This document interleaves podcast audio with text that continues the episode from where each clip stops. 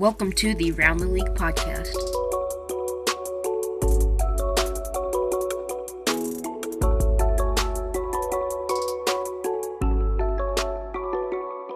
Hello, everyone, and welcome to the Round the League podcast. I'm your host, Bryant, and this is your podcast for everything sports.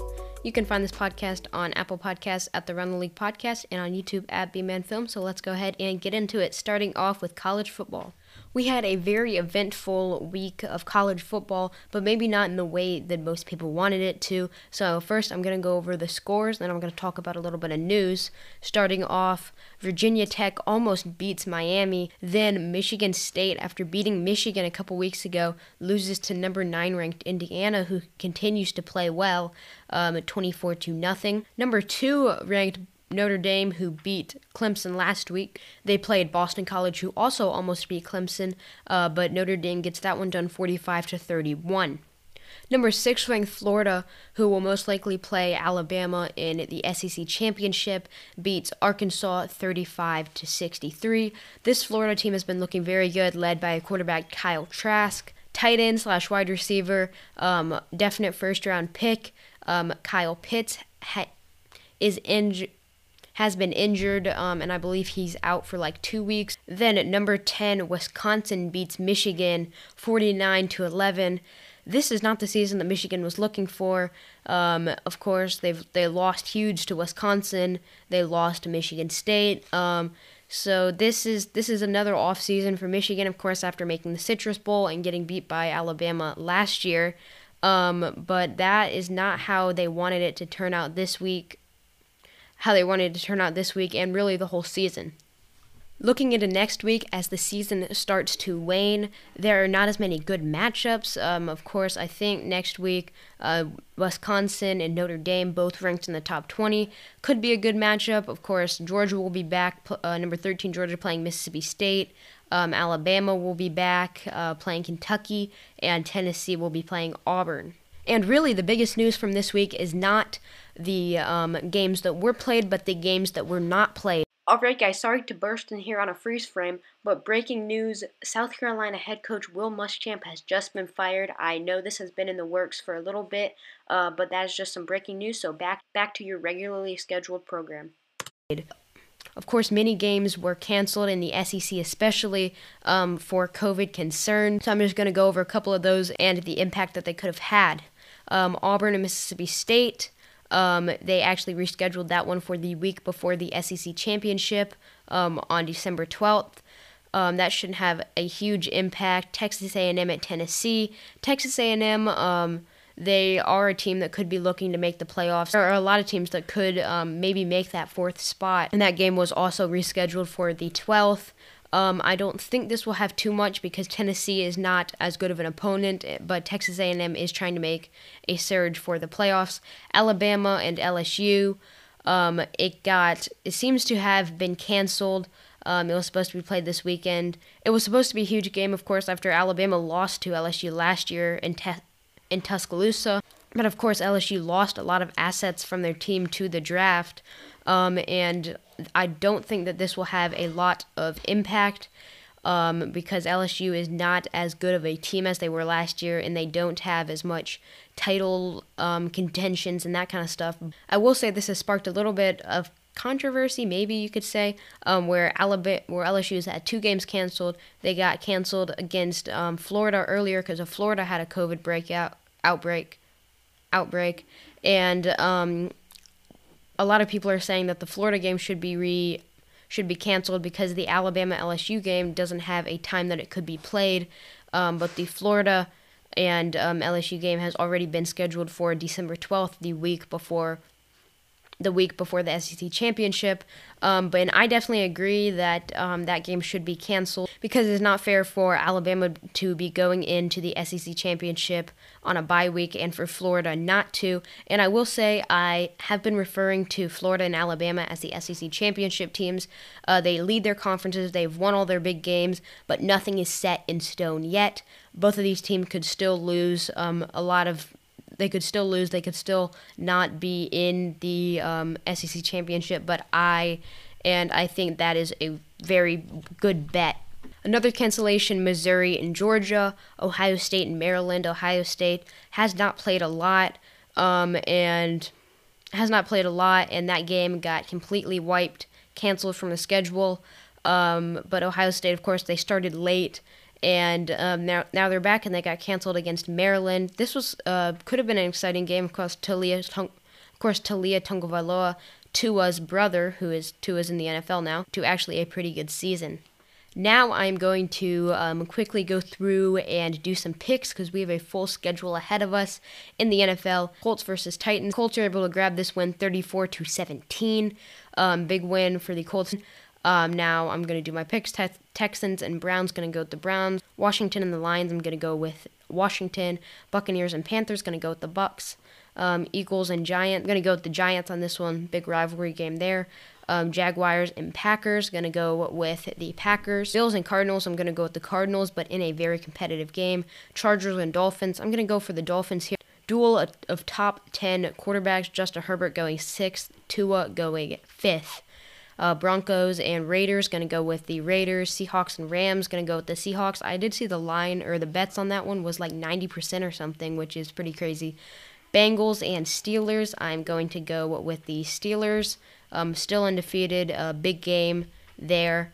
Uh, the 49ers and the Saints going to go with the Saints. Ravens and Patriots. I'm going to go with the Ravens. Uh, the Vikings and the Bears. I'm going to go with the Bears. And that wraps it up. The Vikings and the Bears is tomorrow's game. Uh, but that wraps it up for the uh, NFL. Let's go to the MLB. This week, the MLB um, individual awards were announced. Um, so I'm going to go over some of those right now. In the American League, um, in the American League, the AL. In the American League, the MVP was Jose Abreu. He had an absolutely amazing season this year. I'll tell you what, he tore my Cubs up. Um, I believe he hit like six home runs in like two or three games. Uh, definitely very deserving of that award. Uh, same thing with Freddie Freeman. After having COVID earlier in the season, had an amazing season, um, and the Braves also had an amazing season, and he is going to get that award. In the AL, the first unanimous choice since 2011 was Shane Bieber. He's been amazing this season also.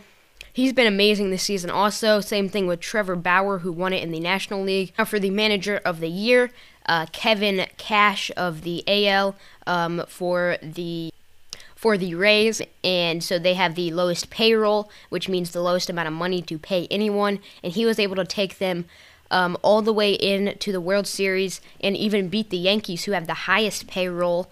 Um, and he's been able to put together a great team, um, and he's a great manager, um, and definitely a great decision there. And what could have been a unanimous decision, Don Mattingly wins in the National League. He was most deserving, of course, after having um, a bunch of COVID cases. And he was able to turn around that Marlins team um, and bring them into the playoffs, get past the Cubs, um, but then they uh, got swept by the Braves. Uh, but a great, great job from Don Mattingly, and he was also the first player to win an MVP and a Manager of the Year award. And to wrap it up, I'm going to quickly go over the Silver Slugger and the Gold Gloves. Um, in the Silver Slugger, Sluggers for the Ameri- for the American League, um, then this award is the best hitter um, at each position in the American and then the National League. So in the American League, Salvador Perez, Jose Abreu, DJ LeMahieu, Jose Ramirez, Tim Anderson, um, Teoscar Hernandez, Eloy Jimenez, Mike Trout, and Nelson Cruz. For the for the National League, Travis d'Arnaud, uh, Freddie Freeman, Donovan Solano, Manny Machado, Fernando Tatis, Ronald Acuna, um, Mookie Betts, Juan Soto, and Marcell Ozuna in the American League for the Gold Glove Awards, which is the award for the best um, defensive player. Uh, Roberto Perez, um, e- Evan White, Cesar Hernandez, Ian Kinner Fiala. Sorry if I messed that name up. Uh, J.P. Crawford, Alex Gordon, Luis Roberts, Joey Gallo, um, and Griffin Canning. And for the first time ever, they did a, a team, uh, which is the best defensive team overall, and that one went to the Indians. Um, and then in the National League, Tucker, Tucker Barnhart, Anthony Rizzo, Kolten Wong, uh, Nolan Arenado, who I believe has won it for like seven straight years or something crazy like that. um, shortstop Javier Baez, T- Tyler O'Neill, Trent Grisham, uh, Mookie Betts, and Max Fried. Um, the team that won that one was the Cubs, led by new manager David Ross. Alrighty, for some hockey news, um, the NHL is going to be unveiling some new um, uniforms. These are going to be the reverse retro uniforms, which um, I haven't, I'm not 100% sure on what these are supposed to be almost, but um, from my understanding, I think it's taking older uniforms and smashing them together with the newer uniforms. Uh, so, like the one behind me, it is the um, Hurricanes one. It is the Carolina Hurricanes one. Of course, they used to be the Hartford Whalers, so it kind of it's taking in some Whalers elements. Um, and I think I'm not sure because they haven't revealed the full uniform yet, but I think it might have uh, the crust over the middle the crest over the middle, I believe, will be like the Hurricanes logo, but has like a whale on the sleeve. Um, and then for the Colorado Avalanche, who used to be the Quebec Nordiques, who used to be the Quebec Nordiques, um, they have some de lis on their uniform. Of course, the little things that like the Saints logo, that's a de lis. Um, and they have some of those like they did in the um, in Quebec. Then and then the Minnesota Wild have very similar uniforms to their former team, uh, the Minnesota North Stars. A uh, very big fan of their uniforms. Uh, but it looks like they're going to be smashing together the old and the new, uh, hence the name the Reverse Retro. Um, but it's going to be interesting to see what um, some of the teams like um, the Blackhawks and the Maple Leaves, like really the original six, um, to see how they will incorporate their older uniforms, especially the newer teams. Like I wonder how the Vegas Golden Knights will do theirs because they've really only had one um, they've really only had one uniform and they're an expansion team, not um, a team that has moved from a different city. Um, so that's just a little bit of news on that kind of stuff. Uh, look for those to drop very, very soon. I'm really, really excited and really, really happy with how these uniforms turned out. Already in the Masters to wrap up the show um, for the first time ever in November, normally in April. Um, we have had the Masters at Augusta National in Augusta, Georgia.